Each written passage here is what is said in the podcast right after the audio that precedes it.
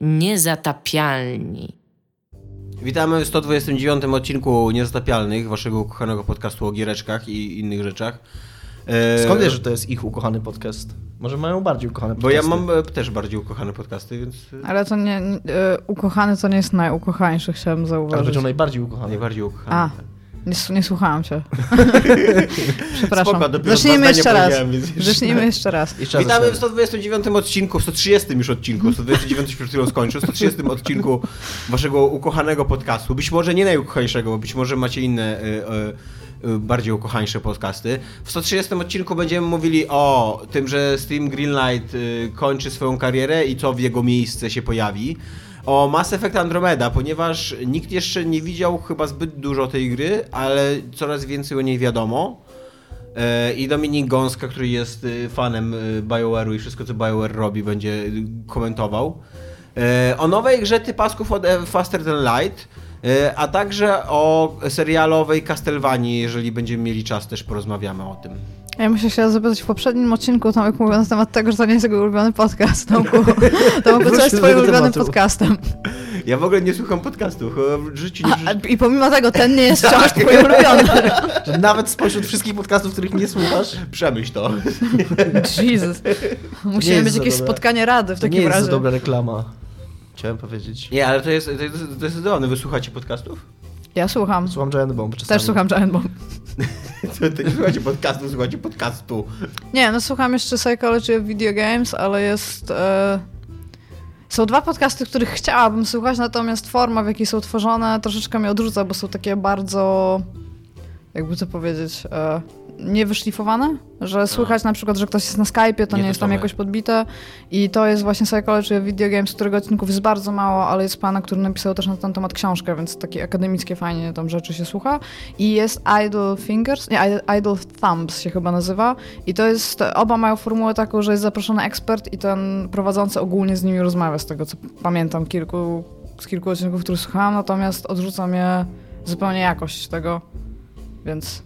Ja chyba nigdy w życiu nie przesłuchałem żadnego odcinka z jednego podcastu w pełni. Nawet Niezatapialnych albo chyba Niezatapialnych, ale Nieczystych. Znaczy nie, gdzieś tam na początku, czy słuchałem Nieczystych. No trzeba, bo żeby zobaczyć jak wypadłeś i co zmienić. Jeszcze tak, zanim wiesz, przed Kilemolcu, nie?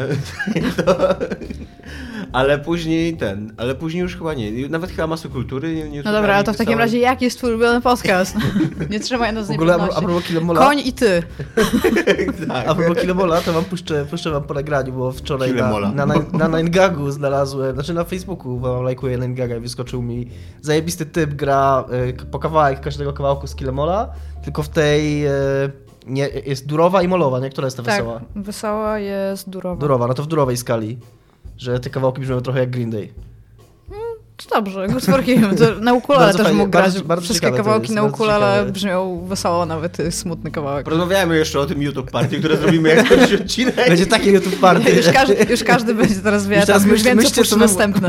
Włączycie, co po 10 sekundach już będziecie myśleć o tym. Ale wczoraj widziałem taką śmieszną kozę w internecie. Czy była ubrana w piżamkę? Nie, ale wydawała dźwięki. Krzyczała jak człowiek. Tak. Jeżeli da się osadzać filmiki z 9GAG-a, bo to jest jakiś w ogóle 9GAG TV jest, odkryłem, że coś takiego istnieje, to osadzimy to koniecznie. Tak, oni jakieś coś dziwnego mają, że tam nawet jak klikasz, że w ogóle pokaż pliki i tak dalej, to ci jakieś MP4 zaczyna ściągać. Mhm. Weird. Tak jest. Weird to jest. W każdym razie... Ale Iga w ogóle hejtuje na 9GAG-a. Iga zhejtuje do Dominika. Hejtuje cię Dominik. Okay, jako osoba, która zna Reddita, a wciąż czytać na 9GAG-a. Ja nie wchodzę intencjonalnie na 9GAG-a, ale mam zalajkowanego na 9GAG-a na Facebooku z powodów zawodowych. I... Czekaj, co? I czasami mi coś tam wyskoczy i akurat mi wyskoczyło.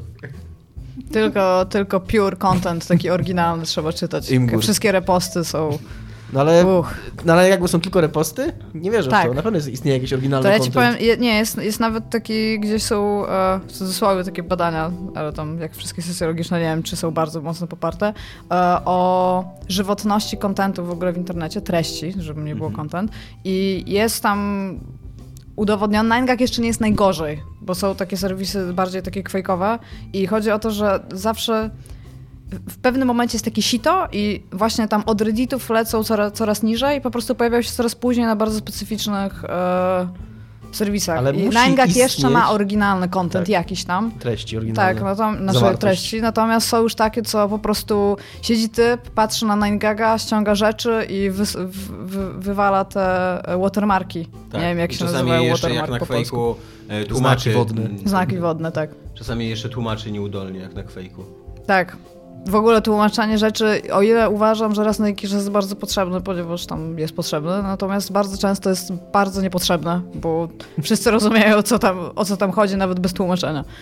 Dobra, ale to już ale się ja uważam, że akurat, że jest dobro, kryje się w tym, jak w każdym źle kryje się dobro, nie?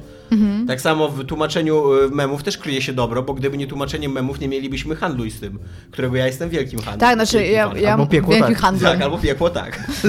Ogólnie rzecz biorąc, uważam, że niektóre z rzeczy, bo my nawet mamy takiego znajomego, który pisał pracę magisterską z memów polskich i odkrył kilka takich perełek, co nawet memy nie wiedziałam, że istnieją. Tak, jest coś takiego. Rodzime memy takie w ogóle. Od Gala Anonima po Krzysia 13. Memologia polska. Dobrą pracę magisterską w ogóle napisał. Pamiętam, że fajnie się czytało. No dobrze, ale mówiliśmy o giereczkach. Dokładnie mówiliśmy o dystrybucji giereczkowej. No ale teraz zaczynamy. Mamy zacząć, powinniśmy mówić. To jest ten moment, kiedy zaczynamy mówić. Gry. 6. minuta podcastu Niezatapialni to jest tradycyjna minuta, w której zaczynacie mówić o giereczkach. Steam Greenlight, Dominiku. Steam Greenlight. To jako ty ekspert. Tego newsa, jesteś ekspertem. Był sobie taki głos coś takiego jak Steam Greenlight i teraz już go nie będzie. Para zielone światło. Tak. Dotychczas Steam to wprowadził chyba w 2012 roku, z tego co pamiętam, jak pisałem to. I no to był taki sposób na to, żeby... Bo w ogóle wcześniej, przed Steam Greenlight, to żeby być na Steamie, no to trzeba było być zaakceptowanym bezpośrednio przez Gabe'a Newella. Tam zostać poklepanym po plecach. Była kuracja dosyć duża. Normalnie takie, że trzeba było...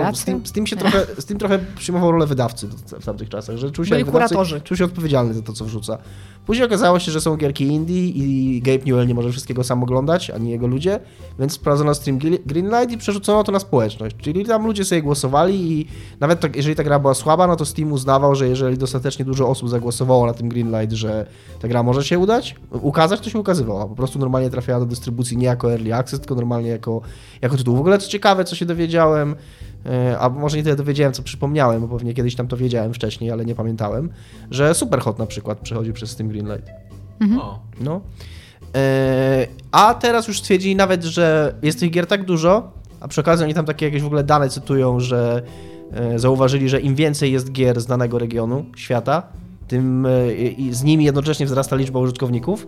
I może nie wiedzą, czy jest korelacja między tym, no ale to się dzieje, więc oni nie chcą tego powstrzymywać i zależy im, żeby tych użytkowników było coraz więcej, więc już w ogóle nie chcą nawet takiego filtru społecznościowego, żeby ludzie głosowali i po prostu jeżeli będziesz chciał, to możesz sobie swoją grę wrzucić. Teraz jedyna różnica, jaka będzie, takie jedyne sito, jakie pozostanie, to jest takie sito twojej zdolności finansowej do stanięcia za tą grą, bo teraz, żeby wyrzucać grę na Steama... No i chęć dzielenia się danymi osobowymi. Bo w tej chwili, żeby wrzucić grę na Steam Greenlight, trzeba zapłacić $100,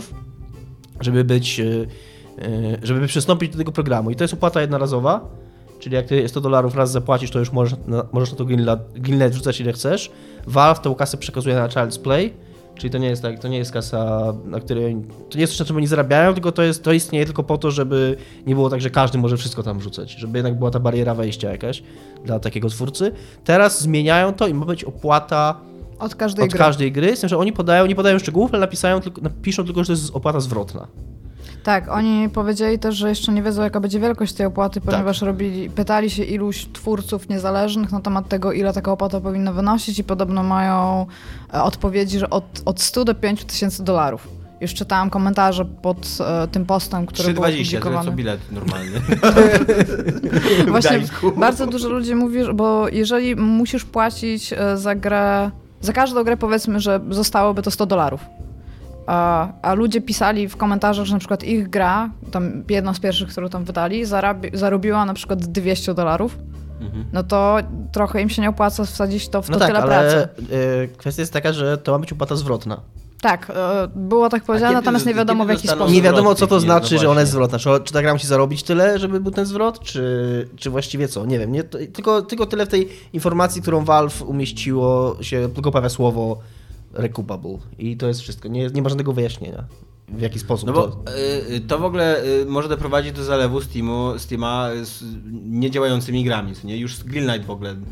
No ten, że Steam już jest problem. Ogólnie tak, zalany no niedziałającymi grami. No ale teraz jakby już w ogóle żadnej tamy nie będzie. Nie, no będzie, bo żeby... No $100 to... I nie, jest tak.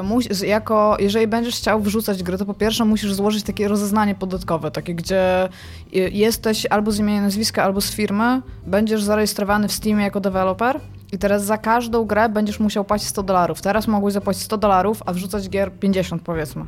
I właśnie oni chcą uniknąć tego, na czym Sterling robił karierę tak przez jakiś czas, czyli wszystkich tych asset flipów, nie wiem, czy jest polski odpowiednik tego terminu, ale wszystkich tych gier, które brały treści, które są udostępniane na przykład dla silnika gry, jakieś takie, żeby można już było zacząć coś robić, jeżeli nie ma się jakichś zdolności graficznych, a żeby coś wypróbować.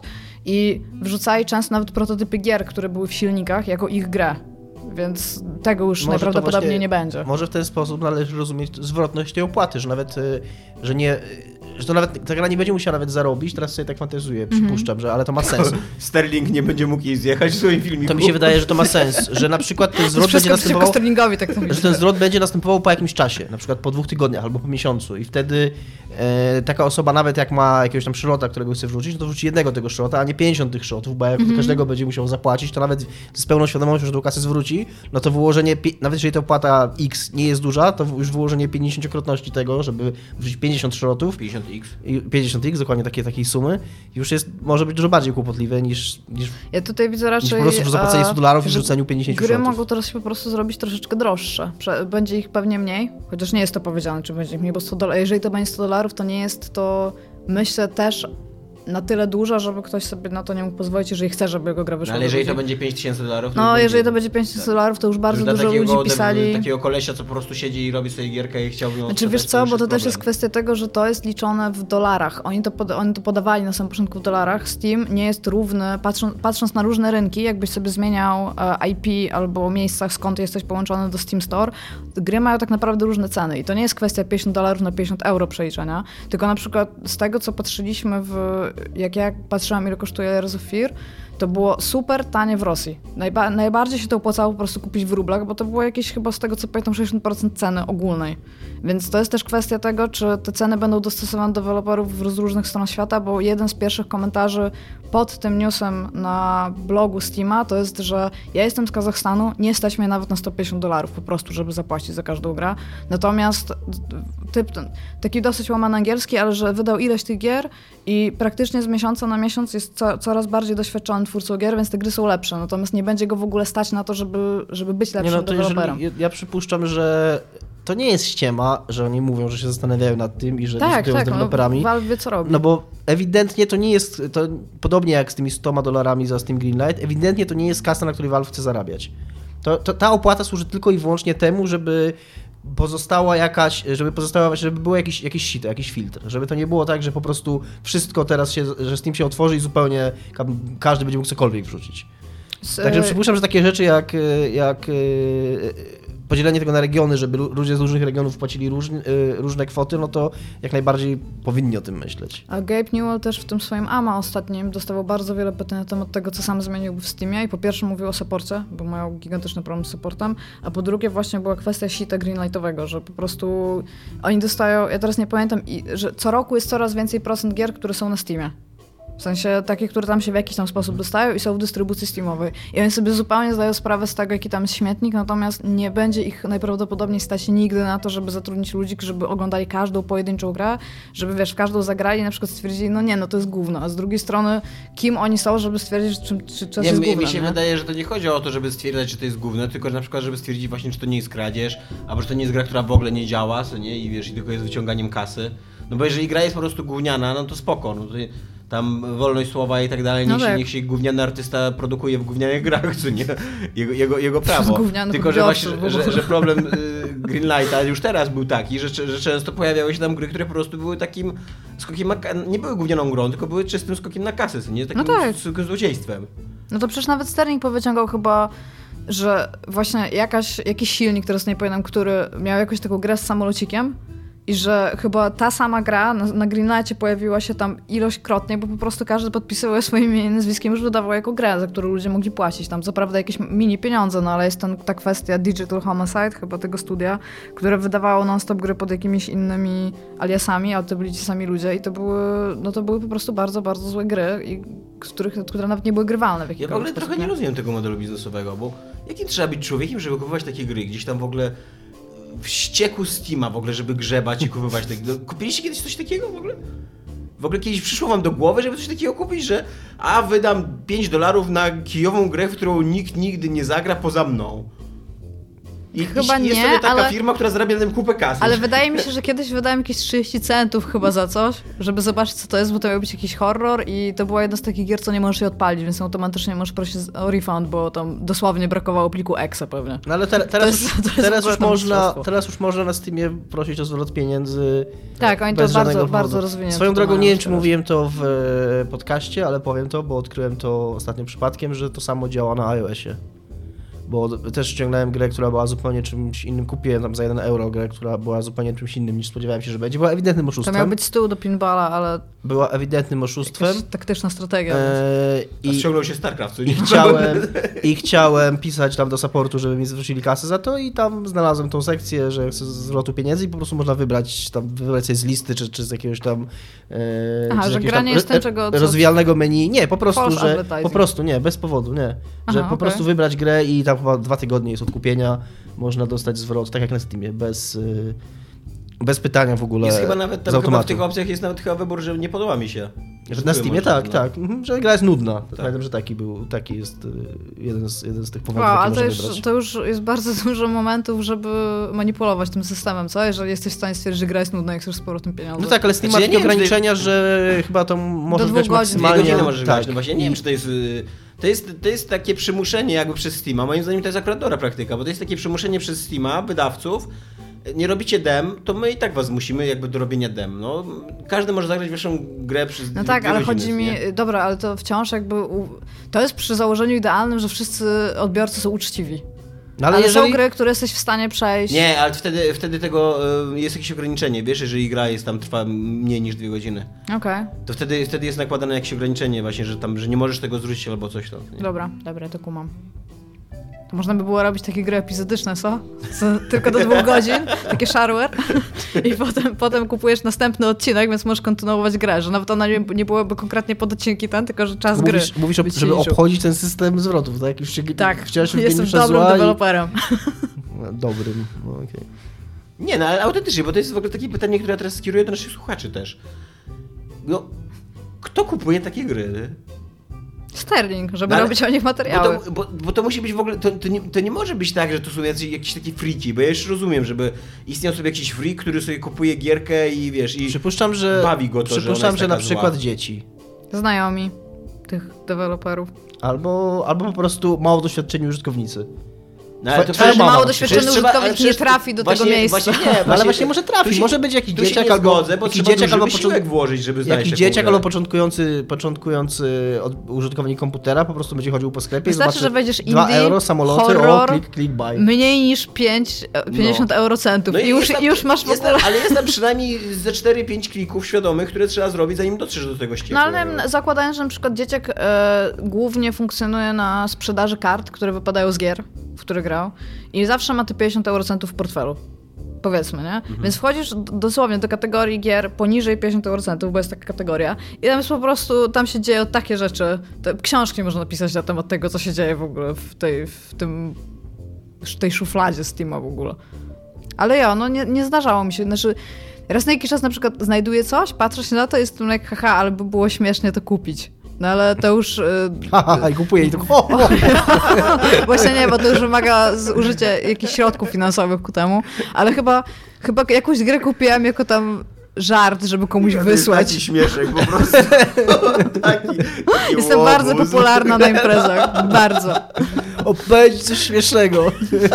Chodziłam ostatnio po Steamie, nie? Bo są ludzie wszyscy tak się gromadzą, żeby posłuchać tej historii. Znalazłam grę Iga i Tomek 3D, grę, którą wydaliśmy ostatnio z Tomkiem. Wydaliśmy bardzo dobrą grę. Nie, bo chciałam podać przykład gry, która miała mieć tam jakaś gówniana miała być, coś takiego i powiedziała, powiedzmy, że wydajemy i myślę, nic mi nie wpadło go. I Gajdomek 3D. Jestem bardzo dumna wciąż z tego. Tymczasem a propos gównianych gier... ale tak swoją drogą to się ma nazywać Steam Direct i ma być od wiosny tego roku, kiedy Steam Greenlight skończy żywot. Jak to się skończy, to pewnie jeszcze będziemy informować, bo to jest fresh news. A propos gównianych gier, nowy Mass Effect idzie. Nadchodzi wielkimi krokami. Dominik nie zrobił złej miny, kiedy powiedziałeś gówniany. Dominik już jest przyczyniony do mojego hejtu, że już to spływa po nim totalnie. Ja zacznę może od komplementu. Bardzo mi się podoba, że jest taki mały szum wokół tej gry. Że nie czekamy na nią jak na Jezusa Chrystusa, Pana naszego i Zbawiciela, który przyjdzie tu, zbawi nasze grzechy i zniszczy ziemię i wszystkich nas do nieba weźmie. Jaki będzie szum, kiedy zapowiedzą nowego Assassin's Creed'a, bo pewnie jaki szum będzie, jak zapowiedzą Jezusa. Myślisz, że na E3 zapowiedzą Jezusa? Nie, ale podoba mi się to, że mówią, że ta gra będzie. Pokazali tam 2 czy 3 trailery, takie pełnoprawne, uczciwe trailery. Z rozgrywką, z gadaniem i tak dalej, ale nie ma tak, że kurde, zobacz godzinę rozgrywki tutaj, zobacz kurde 12 screenów stąd, to jest fajne, tak. To jest fajne, i ja myślałem, że tak jest dlatego, że ta gra nie wyjdzie wtedy, kiedy ma wyjść, no ale to jest 20 marca, to już jest tak niedużo, że, musieliby już o tym powiedzieć, że jest przesunięta, że jest opóźniona. Także jestem bardzo zdziwiony. To, że ona jest opóźniona, to jest wiadomo. Bardzo mnie to wewnętrznie rozśmieszyło, teraz się sobą bardzo źle czuję. Dzięki, Dominik. Retarded, tak. Our game is retarded w ogóle. No, możesz użyć tego w takim też sensie, którym powiedziałeś, więc jo. W każdym razie... Tak, podoba mi się to. Mi się z kolei podoba też to, co mówią o fabule i mam nadzieję, że to jest prawda, co mówią, a nie jest jakaś ściema. A co mówią o fabule, ale Dominiku? To też nie brzmi jak ściema, bo to nie brzmi jak coś, co ma marketingowo zachęcić kogoś, tylko to brzmi raczej jak szczera informacja na temat gry, że nie będzie zła, które wyskoczyło z dziury wielkiego. Tak. Dokładnie tak napisali. Że będzie bardziej intymna i obyczajowa. To znaczy, że będziesz musiał uratować tylko jedną planetę, a nie cały wszechświat najprawdopodobniej. Tak. Intymna i obyczajowa, wydaje mi się, że to są stwierdzenia, które użył autor Newsa na Poligami. Że to jest taka bardziej interpretacja tego, bo te są informacje, które pochodzą z artykułu na PC Gamerze, z artykułu PC Gamera i ten PC Gamer, tego artykułu nie ma w internecie, to jest w papierowym czasopiśmie i jest takie podsumowanie na, jak się to forum nazywa, to takie najbardziej znane forum, NeoGAF-ie, z takimi myślnikami, że ktoś to przeczytał, to wypisuje i tam były użyte słowa angielskie, że jest bardziej casual ta historia. I autentycznie jest tam też stwierdzenie, że nie będzie wielkiego zagrożenia, które ma liczyć nas wszystkich. Będziesz robił takie Connect 3 i będą wypadały cukierki, tak? Ale też mi się to bardzo podoba. Podoba mi się też... Twierdzą, że wyciągnęli lekcję z Dragon Age Inkwizycji. Twierdzą, że wyciągnęli lekcję, kurde, z Wiedźmina 3. I że wyciągnęli... Nie no, przecięli z Wiedźmina. Może jedynkę, może do BioWare coś dotarła jedynka teraz. I co jest taka groza i pista Wiedźmin. Nie, tam. Mam nadzieję, że będzie miała kontynuację. Cały dorzutek izometrycznego. Ktoś stwierdził w BioWare, nie? Tam jakiś tam, wiesz, szef, dyrektor, kierownik, nie? Że Smith BioWare, że słyszałem o tym Wiedźminie, nie? I tam taki mail korporacyjny, nie? Taka bardzo znana wschodnioeuropejska gra. Dzisiaj na pudełkach każdy z was znajdzie kopię Wiedźmina. Koniecznie go zagrajcie. Na pudełkach, tam, nie na biurkach. Na biurkach. Oni siedzą na pudełkach. I tam pudełka Wiedźmina 1 wszędzie, tak. Tak, nawiązują do Wiedźmina w tym artykule. Dominik, to też taki śmieszny. Ja taki żart w ogóle. Ja. Z gry w ustach. Jest tak śmiesznie tutaj. Poczekam na ciebie, kurwa, moja zemsta będzie, kurwa, okrutna. I zabawnego szlipa do końca odcinka. Tak, nawiązują do Wiedźmina, że biorą, że uczą się. I mają też zniuansować, to z kolei czytałem gdzieś na VG247 chyba, że mają zniuansować system dialogów, że ma nie być takie chamsko, wiesz, tylko dwie opcje jakby, że tylko jesteś albo zły, albo dobry i jakby nic pomiędzy. Tylko, że ma to wyglądać normalnie i ma to być takie ludzkie rozmawianie, że wiesz, że nie musisz kogoś od razu z baśki pociągnąć. Ale a propos, ma wrócić również pociąganie z baśki. Tak. Bo wróci ten system z dwójki, że będzie można przerwać komuś w trakcie rozmowy, no a w jakim tylko celu tak można tylko tak w jakim można celu można komuś przerwać wypowiedź niż po to, żeby dać mu z baśki. Ja grałem, mój Shepard był dosyć dużym renegatem i tak... Mówiłeś, że zaimponował w ten sposób. Jeżeli istniała możliwość dania komuś z baśki w trakcie rozmowy, to Shepard się nie wahał. Powiem wam, że... Nikt potem nie chciał z nim rozmawiać w ogóle. Powiem wam, że jeżeli jest coś, za co co uważam, że jest bardzo krokiem w bardzo dobrą stronę, jeżeli chodzi o rozwój gier RPG.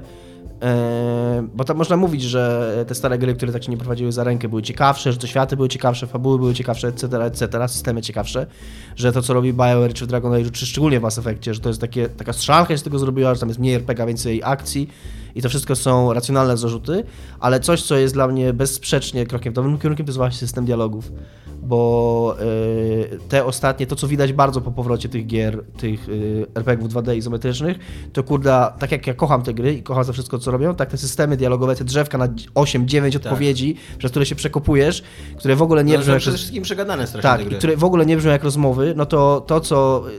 Nawet to, co robi to Kowal... Pamiętacie? Z Kowalem ostatnio rozmawiałem, stwierdził i się też z tym zgadzam, że nawet to, co w Falloutie 4 jest, co...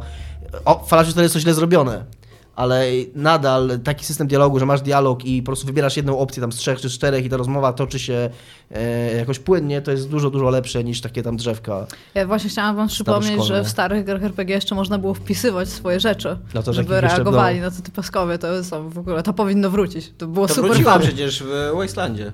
No to nie był super fan, to nie powinno wrócić. Wasteland 2 było coś takiego. Tak, tylko to chciałam powiedzieć ogólnie, że to nie było fan.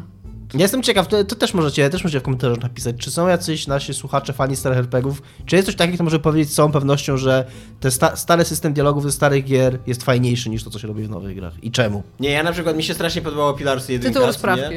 Na maksa mi się podobało Pillars 1, ale tam czasami już było tyle tekstu, że tak po prostu cokolwiek w ogóle. Tam zawsze powinna być taka odpowiedź na końcu, cokolwiek. A jeszcze najgorsze jest to, że jako taki gracz... Skipuj resztę. Taki whatever. Skipuj resztę do momentu, aż będę zainteresowany. Że jako taki gracz, który szczególnie w takich grach jest nauczony robić wszystko, albo przynajmniej zajrzeć w każdy kąt, no to chcesz przeklikać te dialogi, te wszystkie opcje. No. I potem im dłużej grasz, jesteś takiego... im bardziej zmęczony, tym mniej gadasz z ludźmi i jesteś bardziej okej. A potem taki siadasz znowu i to, ale będę czytał. Bohater, który ratował świat, co nie? Ryszard Wodewa, ale dwie serce. Co nie? Wodewa. Wodewa. Bardzo mnie rozśmieszyła za to informacja o tym, że mają być bardziej nie wiem, węższe i bardziej wyrysowane, tak, bardziej korytarzowe właśnie, te questy poboczne. Ponieważ po tym, co ja pamiętam z Mass Effecta 2, trudno mi sobie wyobrazić bardziej korytarzowe. Tam lądowałeś na planecie, która miała 2 pokoje. I twoja misja polegała na tym, żeby wyczyścić te 2 pokoje z 4 obcych i to był koniec tej całej misji pobocznej. Więc nie wiem, czy tutaj... Czy może to chodzi o to, że one będą takie bardziej wyreżyserowane w stylu Call of Duty, że coś tam się będzie działo, coś będzie wybuchało. Masz zabijają kosmiczne szczury. Ciekawe, czy będzie zabijanie szczurów. Okej, to chyba nie. Tam jak się tak dalej powiesz, że chyba nie będziemy. Zupełnie nowe otwarcie, nowa seria, nowy początek, nowy Shepard, który nie jest Shepardem. To może to jest czas właśnie, żeby... A właśnie o czym będzie w ogóle ta fabuła, bo ja oglądałem ostatnio... Szukają nowego świata, tak? Ostatnio przez przypadek oglądałem telewizję wirtualnej Polski. O Jezu, to miałem iść zrobić kanapkę. A ty się pytałeś, skąd się biorą ludzie, którzy kupują na Steamie? Właśnie chciałem powiedzieć, że jeżeli w Warszawie tam nagle skoczyły statystyki, to się przyznaję, że to przeze mnie. I tam właśnie mówili o Mass Effectie Andromeda. I koleś, którego nie znałem, mówił, że że teraz będziemy tymi złymi, że teraz będziemy jakąś rasą, która naszym ludźmi, co niektórzy kolonizują teraz. No tak, bo oni szukają nowego świata. Ale to chyba taka była fantazja. Najeźdźcami? Takimi... Wydaje mi się, że to... No jak szukasz nowego świata, a ten świat akurat jest zamieszkały, no to trochę jesteś najeźdźcami. Ale czy to będzie tak uczciwie przedstawione, czy to będzie tak, że nie wiem. Nie, wydaje mi się, że to jest fantazja. Wydaje mi się, że to jest fantazja w ogóle tego pana, którego nie znasz.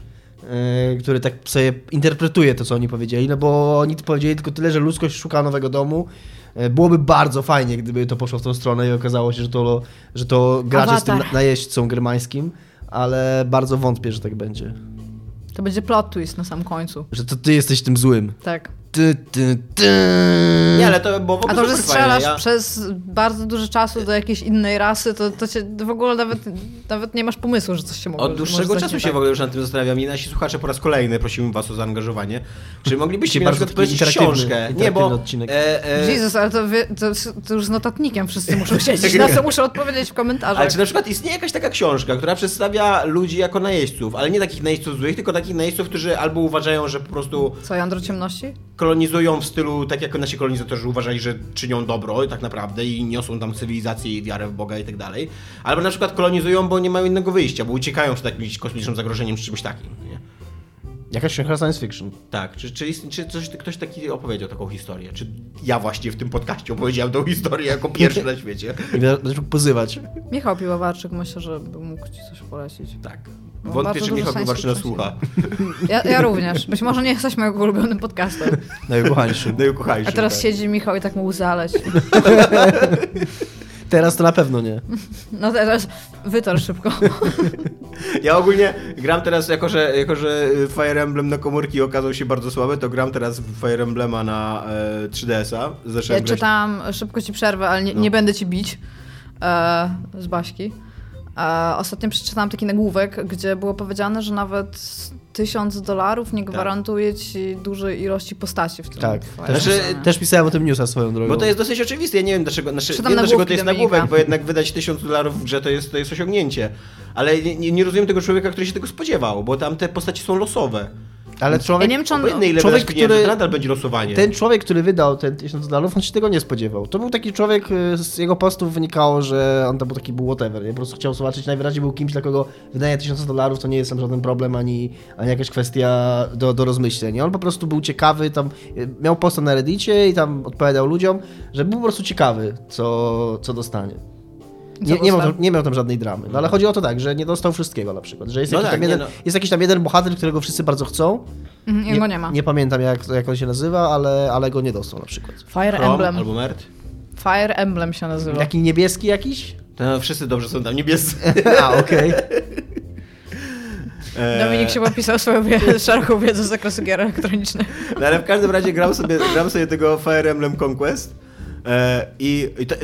On ma całkiem fajną fabułę, bo to jest taka fabuła, że właśnie, że ty jako poddany orientujesz się, że służysz w armii tych złych. Że nagle się okazuje, że wiesz, że to jednak... Wszystkie ideały, które ci wpajali, nie są tak do końca prawe. No właśnie, tylko... I to była mega spoko fabuła, gdyby nie to, że od początku gry... Hector, nazywa się Hector. Hector, tak. To nie kojarzę. Hektora. Bo nawet ogólnie był, że gracz wydał $1000 Fire Emblem Heroes, nie ma dół, czy gdzieś tam jest zdjęcie. I nie ma Hektora. Zdjęcie, no. Czy zrobili mu zdjęcie?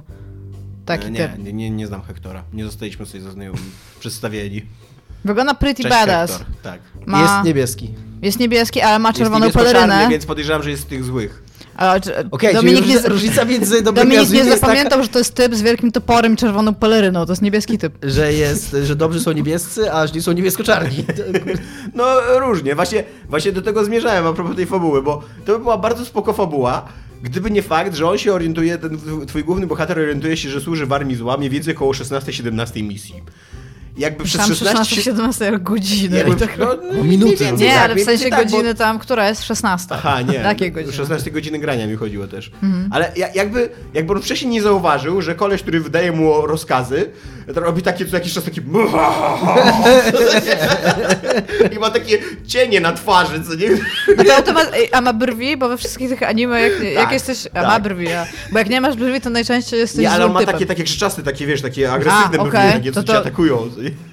Miał pewne sygnały, które mogły świadczyć o fakcie, że jest ze złym typem. I właśnie to jest ten mój z anime w ogóle.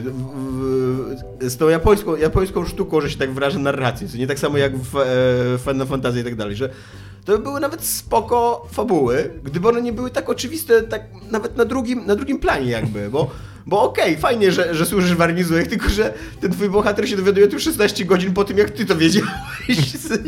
I to, co teraz jest wielkim odkryciem fabularnym, ja tak siedzę i... Final Fantasy XV, w które grałem ostatnio z tego typu gier, jest moment, kiedy bohaterowie spotykają postać, która okazuje się ostatecznie głównym złym i od pierwszego momentu, jak on się pojawia na ekranie, wiadomo, że on będzie głównym złym, a oni jeszcze później w ogóle za nim jeżdżą, zastanawiają się, czemu on im pomaga, bo on im tam pomaga przez pewien czas, nie? A to widać po prostu nawet po jego fryzurze. No, a możesz go wpisać, jak sobie zobaczyć jego fryzurę. No, jak ja spotkam kiedyś człowieka, ale jakie są konsekwencje tego typa? W sensie, on teraz już wie, że służy dla złych i co on robi? On teraz będzie rozwalał tą armię od środka, tak wiesz, jak kret taki, co nie, jak ale co, na przykład podczas rozgrywki ty będziesz atakował własne jednostki, czy o co chodzi? Nie. To jest bardzo skomplikowany plan, który mówi o tym, że tak, widać, że ten człowiek jest... Oj nie, on by w moim świecie jeszcze mógłby uchodzić za takiego muszkietera romantycznego. Ma jeszcze taki kołnierz jak mafinka, jest totalnie... No.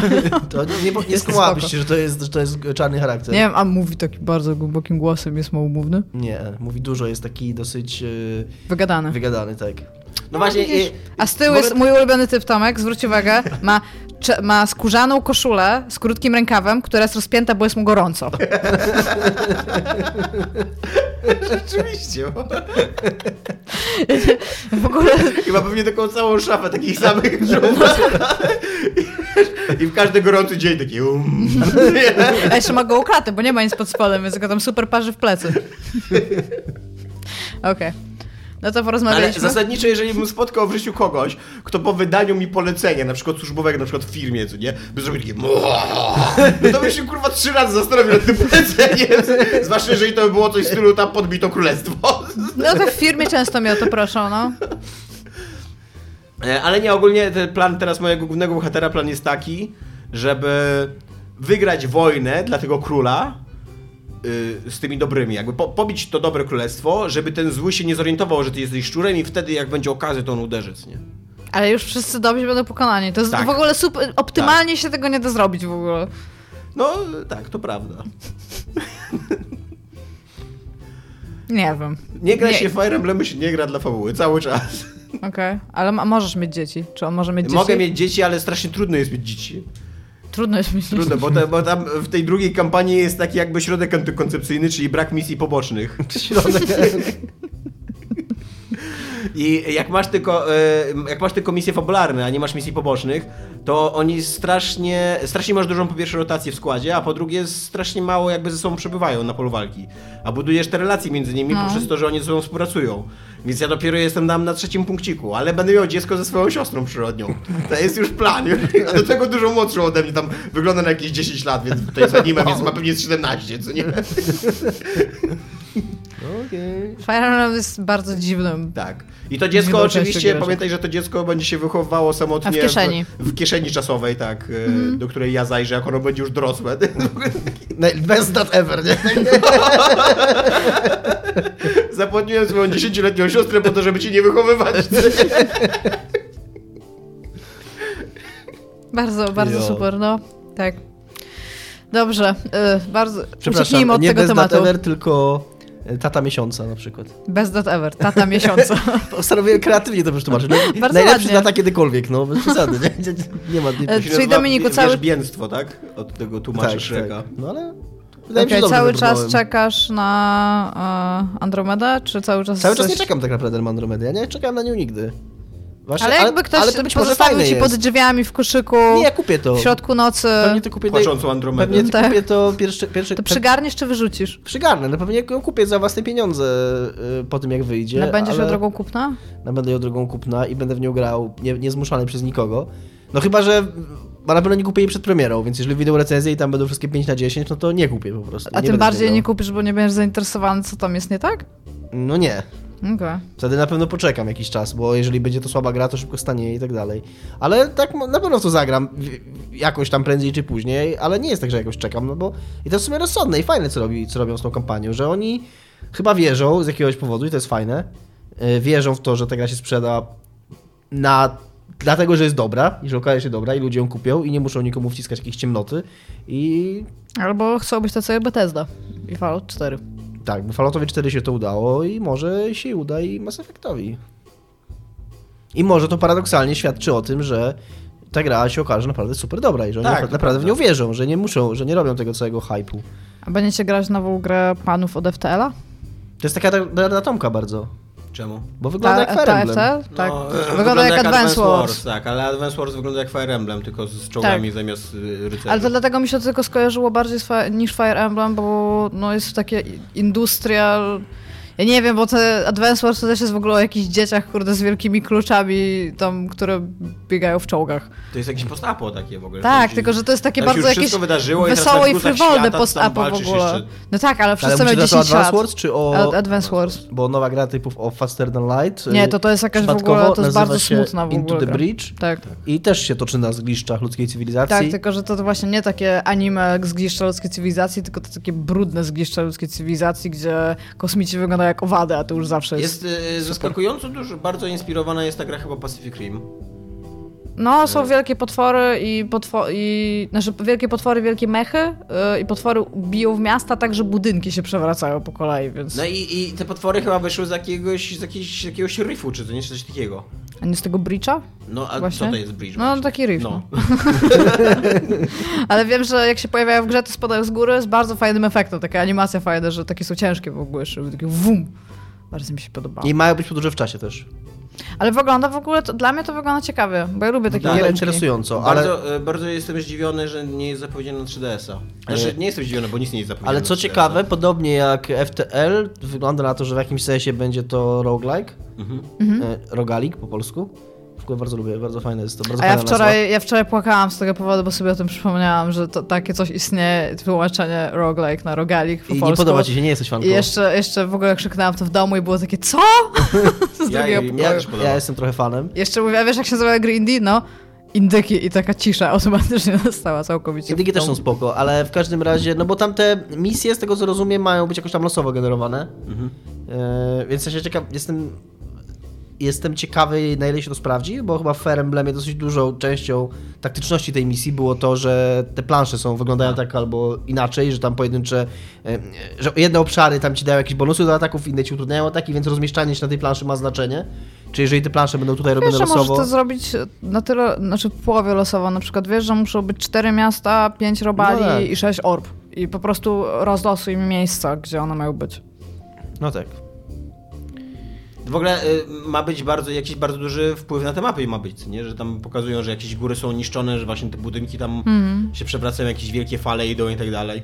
To może być spoko. Mi się ogólnie podoba ta gra, tylko... A jeżeli chodzi o to, ty mówiłeś, czy na 3DS-a, wydaje mi się, że ona będzie na tablety, bo FTL bardzo szybko była na tablety. Wiesz co, może tak, ale czytałem nawet teraz zapowiedzi, no i na razie jest tylko zapowiedziane na desktop i na Mac, co nie? Mac i Linux, no właśnie.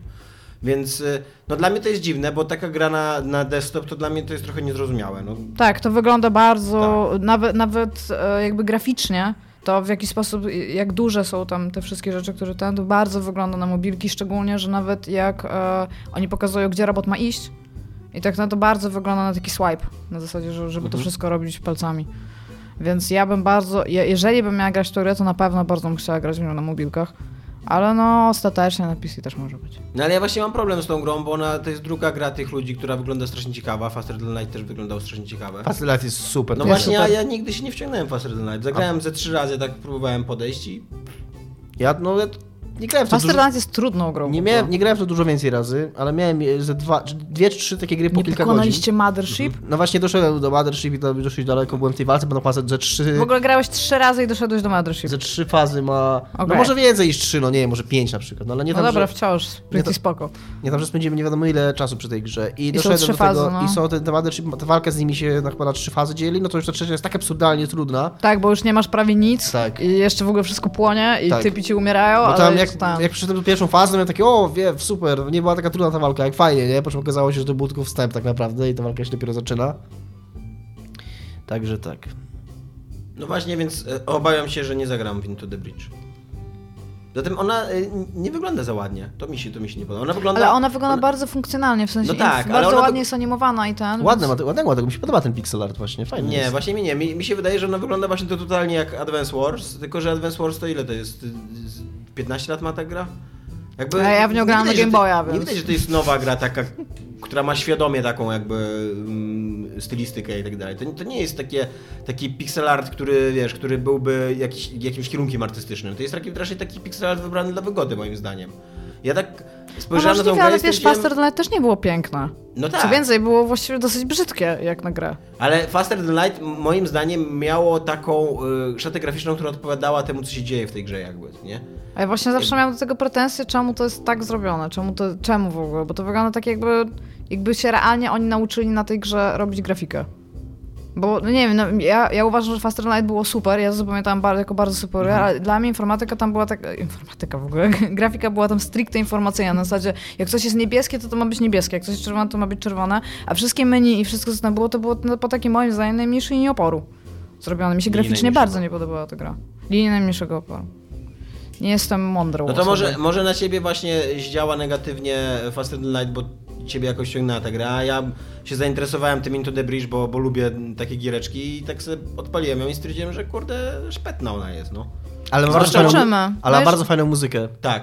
No, ale Faster Than Light też miał jeden kawałek ze ścieżki dźwiękowej i jest naprawdę fajny. Gdzieś tak sobie puściłem go w pracy i pomyślałem sobie, o fajne to jest, to mi leci teraz w słuchawkach. Tak sobie pomyślałem. Ja chciałam, żeby twój cytat był gdzieś... Fajne to jest, co miałeś teraz w słuchawkach. Dominik Gąska. Więc nie wiem, ale za to grałem teraz w dziwną grę. Będę dzisiaj gadał o grach, w których grałem. Severt to się nazywa, ale nie wiem jak się czyta. Rozczłonkowany, coś takiego. Severt, tak? Normalnie? Kojarzycie, co nie? To jest gra ludzi od Guacamelee. Ale kojarzysz się Guacamelee? Tak. O takim zapaśniku meksykańskim. A to jest Guacamele. Guacamele, tak. Guacamelee właściwie. No właśnie, bo to jest... Nie, bo tak mele jak... to M-L-E-E. Tak jak... Jest jak fiancé, czyli mele. Mele kombat, a nie mele. Mi się wydaje, że mele.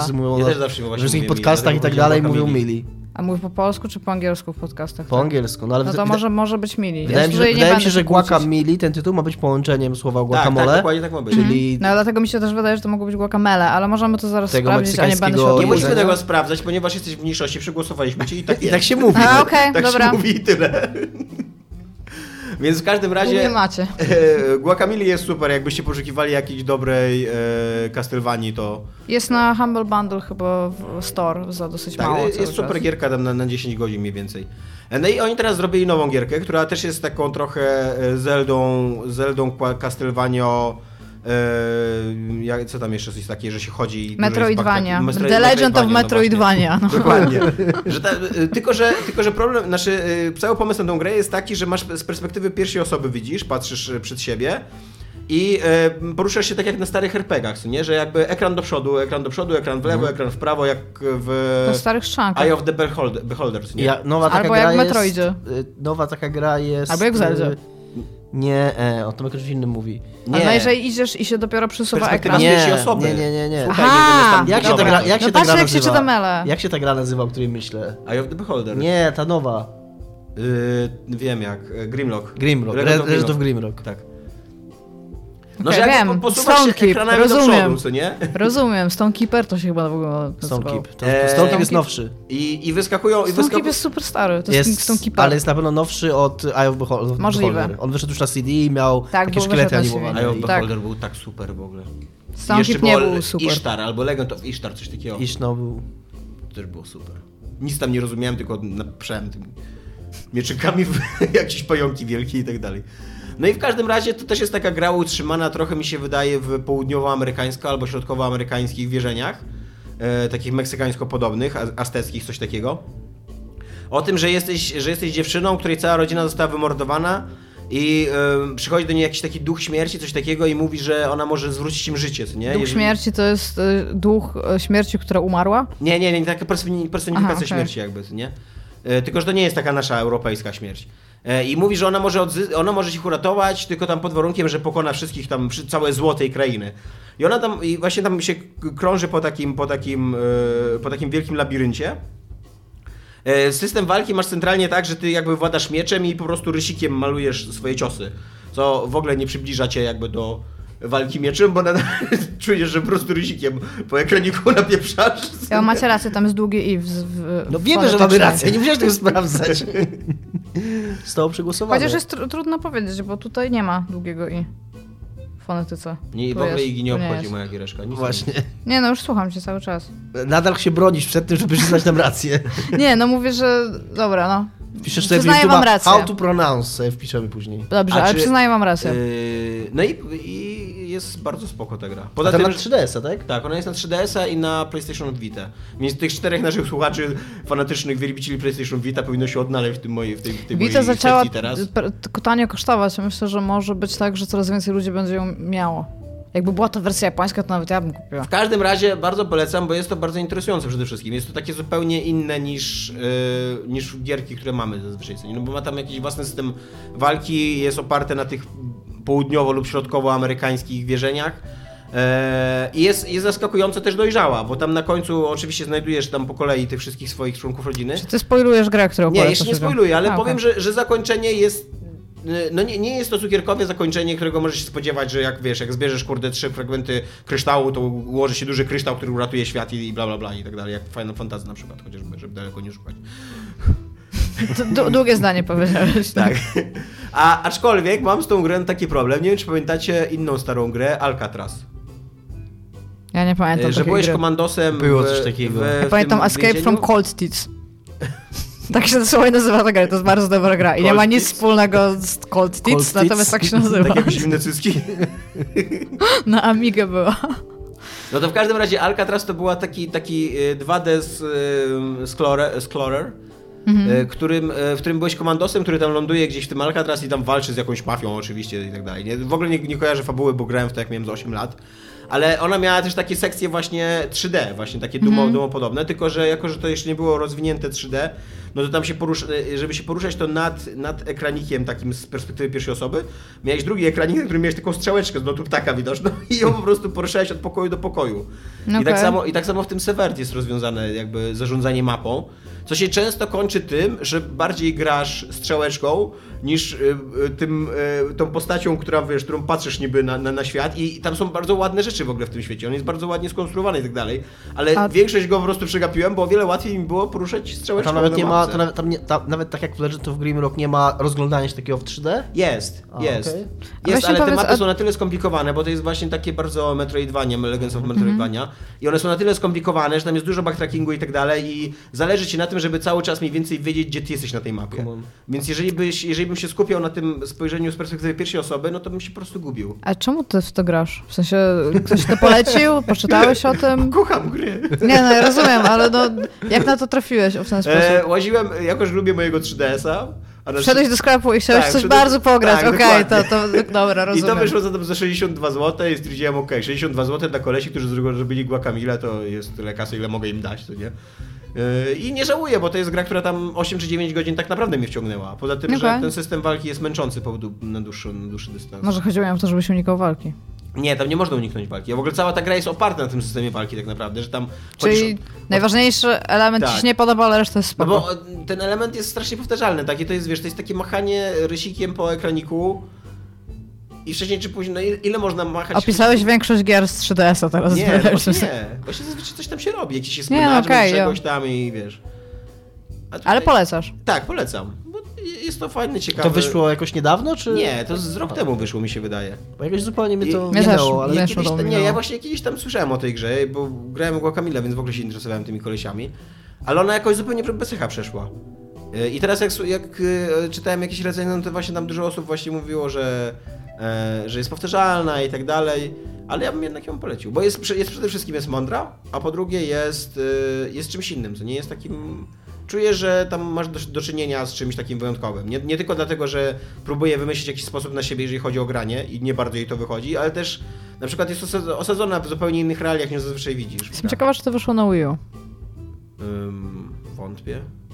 Znaczy nie wiem w sumie. No mogłoby się, że jest na Nintendo eShopie i jeżeli używa 2 ekranów jednodotykowy, to mogło być na Wii U. Tak, w sumie trochę fantazuję i mogło to wyjść na Wii U. Fakty z dupy.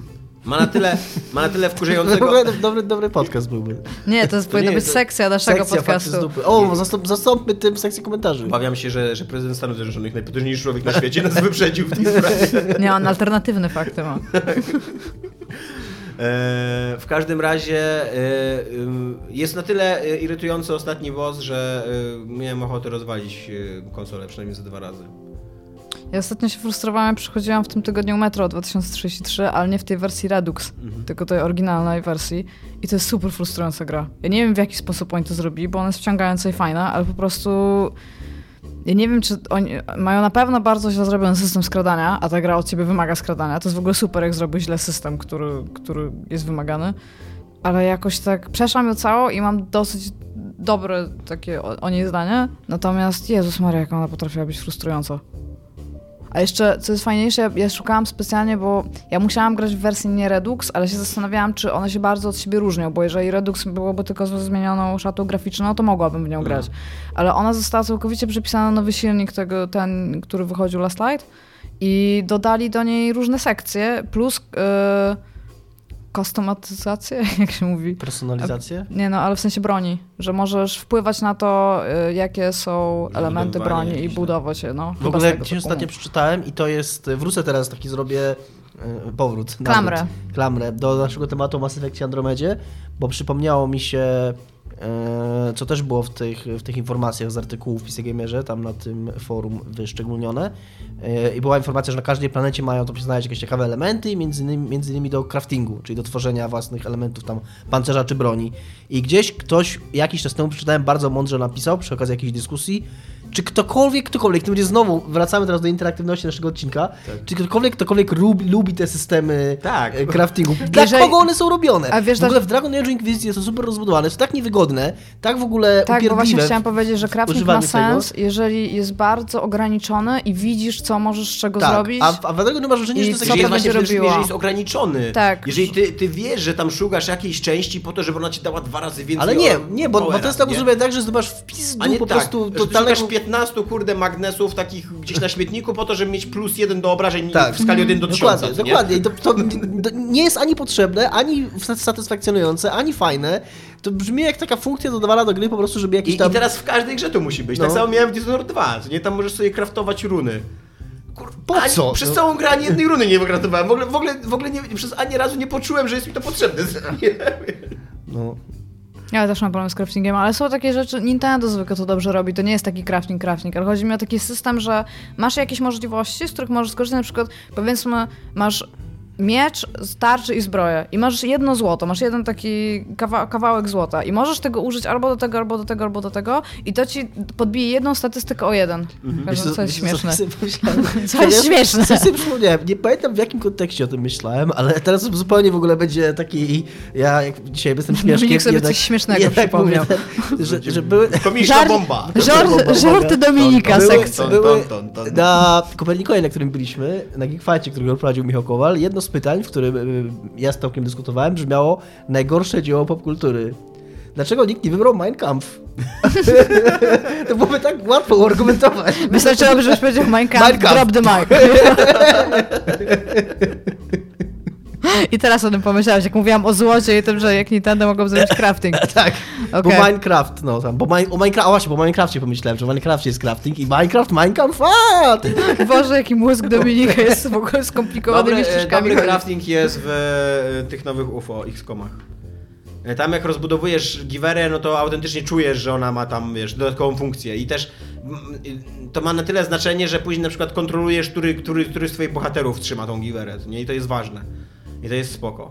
Ale tak, ale to się bardzo rzadko zdarza. Taki system, o którym wy mówiliście, że na przykład właśnie musisz poszukać 15 magnesów, żeby ci dodało 1% do czegoś, on był trochę spoko rozwiązany w Borderlands, bo tam było coś takiego, że za mini-challenge w levelach, których nawet nie musiałeś...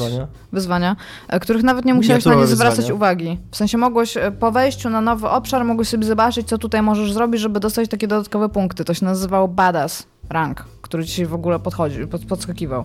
I czasami raz na jakiś czas, jak widziałeś na przykład, że dostałeś 10 nowych punktów za coś, to sobie wchodziłeś na taki jednoosobny tab i tam mogłeś sobie na przykład dać i on ci losował 5 statystyk, do których mogłeś sobie coś dodać. I mogłeś tam mieć mniej cooldowna na coś, większe obrażenia, więcej health'a. I to były takie pierdołowe rzeczy, które nic nie robiły, bo tam było 0,01% na przykład, 0,1%. I to ci nic nie robiło, ale czułeś, że coś dodałeś, tylko że nic nie musiałeś szukać. To się działo jakby w tle. I to było spoko, ale nie chciałabym znowu musieć szukać 15 patyków, żeby je połączyć linką i dodać tego złota, żeby mieć tarczę, nie? Bo to jest tak słabo. Nie, też nie lubię. Fire Emblem jest jeszcze system craftowania broni. Też nie wiem po co zupełnie. Nigdy nie wyszedłem ponad mierz +1, co nie? To jest szczyt moich ambicji w ogóle. A i tak za chwilę znajdziesz lepszy, bo wypadnie. Tak, dokładnie. Nawet nie to, że znajdziesz, tylko pójdziesz do sklepu i kupisz w ogóle lepszy, masz tyle kasy. No, tak, niestety. Jeszcze możemy powiedzieć, że Netflix robi serial na podstawie Castlevanii. A mogę szybko jeszcze powiedzieć o giereczkach? Nie. Bo ja przeszłam jeszcze DLC do Resident Evil 7, bo tak, wyszły pierwsze DLC. Czy będziesz spoilować? Nie, bo znaczy co, to jest Escape the Room. Odcinek. To jest taki, już w oryginale jakby Resident Evil 7 znajduje się taką kasetę, ona się nazywa Happy Birthday i ona wszystkiego najlepszego. 100 lat. Nazywa się 100 lat. I to jest taki escape the room, który rozwiązuje się... Ucieknij z pokoju. No tak, no ucieknij z pokoju. Taki rodzaj gry ucieknij z pokoju właściwie. A który musisz rozwiązać, wtedy ta kaseta się kończy, bo tam jest bardzo dużo takich mini rozdzielików, które znajdujesz na kasetach, które odblokowują ci możliwości robienia czegoś w normalnym świecie, bo na przykład widziałeś, że postać na kasecie coś zrobiła. Tylko, że to są interaktywne filmy, że zaczynając grę, grasz to, aż się, do momentu aż się kończy kaseta. I teraz oni te DLC mają na takiej zasadzie, to się nazywa lost footage, odnalezione treści. Nagrania. I mam dwie pierwsze kasety. I jedna z nich, właśnie ta najnowsza, która wyszła, się nazywa Sypialnia, się nazywa Bedroom i jest po prostu, jest bardzo fajnie rozwiniętą formułą ucieknij z pokoju, ponieważ oprócz tego, że wymaga od ciebie myślenia strategicznego, to jeszcze musisz wracać rzeczy na to samo miejsce, ponieważ osoba, która jakby uwięziła cię w tym pokoju, nie może wiedzieć, że ty jesteś w stanie wyjść z łóżka i robić rzeczy. Więc jest naprawdę bardzo, bardzo fajne. Mi to długo nie zajęło, ale ja zjadłam zęby na escape the roomach, więc nie, było fajnie zrobione. Było kilka zajadek, że usiadłam i tak, wy tutaj, super, spoko. Ale moim zdaniem ma zupełnie nielogiczne zakończenie, na które niekoniecznie można wpaść. A ja mam dla siebie zajebistą wiadomość. A propos zupełnie innego tematu, który mnie dla odmiany interesuje. Mein Kampf. Słucham. Nie, będzie nowa kampania do tego, Shovel Knight. I będzie za darmo, i będzie na wiosnę. O, super. Tylko nie wiadomo, czy od razu wyjdzie na 3DS-a, bo tam... Ale gram na Wii U. No to tak, bo te duże Nintendo mają pierwszeństwo jakby. No to jak najbardziej tak sobie ściągnę. Pograłabym znowu sobie. I znowu będzie za darmo, w ogóle to jest zajebiste. Co wypuścić grę 2 lata temu i później 2 duże DLC, tak, które są praktycznie nowymi grami, co nie? I wypuścić się za darmo. Bardzo się dobrze bawiłam Shovel Knighta i bardzo, bardzo bym chciała znowu pograć sobie, kurde, z łóżka w platformówkę. Szacuneczki dla twórców. No i teraz możemy porozmawiać. Serial Castlevania wyjdzie, Netflix go wyprodukuje i ma być zabawny, mroczny i wywrócić świat wampirów do góry nogami. To jest ciekawe, bo Netflix chyba też robi Zeldę serialową, która ma być familijną grą o tron. To teraz jeszcze zrobią Metroida i będzie Netflixowa familijna gra o tron. A z tą Zeldą tak, to nie była taka legenda, która się... Nie, no wydaje mi się, że nie. Legenda Zeldy, tak. Słyszałem tego. To ta legenda. Wydaje mi się, że to był... Ja nic o tym nie wiem. Faktycznie miało dziać, ale no to możliwe, że tak, możliwe, że nie jest na bieżąco. Ja nic o tym nie wiem, natomiast do Castlevanii ma prawa chyba w ogóle ci ludzie od Adventure Time, tak? Mają prawo do Castlevanii w ogóle, żeby coś z tym zrobić. I rzeczywiście z tego, co tam już jest wszędzie napisane, to już jest w trakcie realizacji. Tak, w tym roku w ogóle wyjdzie cały pierwszy sezon. I to w ogóle robią właśnie ludzie, którzy się znają na tym, bo nie dość, że robili Adventure Time, to tam jeszcze koleś, który robił efekty specjalne na przykład do filmu The Grey. Tutaj ci Dominik pokazuje newsa z 18 stycznia ubiegłego roku. Że będzie, tak? Tak. No nie wiem, czy to jest jakiś wiarygodny serwis, no ale wiem, w każdym razie mówiło się o tym. Ale popatrz, 2015. Cinema Blend jest wiarygodny. No ale to wciąż może być rok temu. No. Tak. Czyli równie dobrze może nie być. No to spoko, no. Czekam na jedno i na drugie. Bo tak jak Iga mówi, jak ja się zgadzam z Igą, że wygląda na to, że tą Castlevanię będą robili ludzie, którzy się znają na robocie. Nie, jednak chyba w tym newsie, którego mamy, pojawia się informacja, że jednak... Tak, że jednak nie ma czegoś takiego. Wydaje mi się, że Tomek może być złym bohaterem tego podcastu. Być może tak, nie powinniśmy go słuchać i z nim nagrywać. Albo nie, zinfiltrujmy go w ogóle. Ale w ogóle zajebiście by było, jakby zrobili tą Castlevanię, taką wiesz, taką wierną wobec oryginału, że on tam cały czas się wraca po swoich śladach i cały czas w jednej lokacji jest w kółko, w ogóle cały serial się rozgrywa. To mogło być ciekawe. Nie. Tak. Tak, bo ci typi, myślę, że mogliby to zrobić naprawdę z jajem. Na takiej zasadzie, że to by było śmieszne. A ty mi powiedz, Iga, jako fanka starych gier, czy Castlevania ma na tyle sensowną fabułę, żeby to...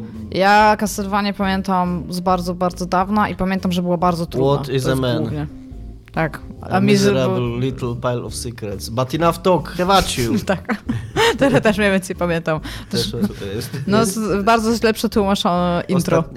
Ostatnia intro do Castlevania Symphony of the Night. Takie, no to jest właśnie tam... Takie mniej więcej jakoś tłumaczenie what happened? Jak, tak, jak z All Your Base Are Belong To Us. Okay. What is a man bez kitu. To pamiętam, tak. Natomiast pamiętam, że była dla mnie bardzo trudna, jak ja zaczynałam w nią grać. No to więc... tak, no to jest legendarne. I nawet sobie ostatnio pomyślałam, jako że mam trochę wolnego i tak sobie, bo miałam tak samo jak ty. Wziąłam mojego 3DS i tak westchnęłam, bo ja teraz robię coś takiego, ja mam endgame w Pokemonach. Ja chcę zebrać wszystkie, znaczy chcę zebrać 69% Pokemonów w Pokedexie. Jestem na 67%. Natomiast zaczęły mi się kończyć Pokemony, które mogę zebrać. Potrzebuję i się wymieniać już, a ludzie chcą w ogóle jakichś bardzo dziwnych, bo jak tam możesz sobie wejść w internet i zobaczyć, kto chce jakiego za co. Send to... nudes, tak? Ja, nie, no właśnie. Nie, Nintendo oczywiście ogranicza ci możliwość wyboru do za tego Pokemona chcę tego Pokemona na takim levelu, albo takiej płci, albo coś takiego. I po prostu ja nie wiem, czy spotkałam jeszcze się w ogóle z możliwością jakiejkolwiek wymiany. Mogę ci pożyczyć Castlevania na 3DS-a. Tak, masz? O właśnie, bo tak się ostatnio zastanawiałam, w co ją pograłam.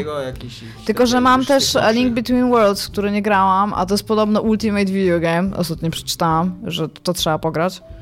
I myślałam, żeby to było następne. Więc zobaczymy. Tak. Ale serial Castlevania mi pooglądała tylko ze względu na to, bo on, z tego co ja zrozumiałam z tego newsa, on może być animowany. Tak, nie jest powiedziane, że on będzie animowany, natomiast jeżeli on będzie animowany, to tym bardziej bym go pooglądała, niż jak on by był grany. Jak on by był grany, to jestem nim automatycznie niezainteresowana, więc tam animujcie go, proszę, Netflixy. Tak, to prawda. Jeżeli Netflixowie nas słuchają. Byłoby to dziwne, gdyby to zrobili. Panie Netflix, John Netflix. Musieliby tam naprawdę kupę kasy włożyć w aktor. A czemu Felix Netflix powinien się nazywać. Dobra, to tyle na dzisiaj. Dzięki, cześć. Pa.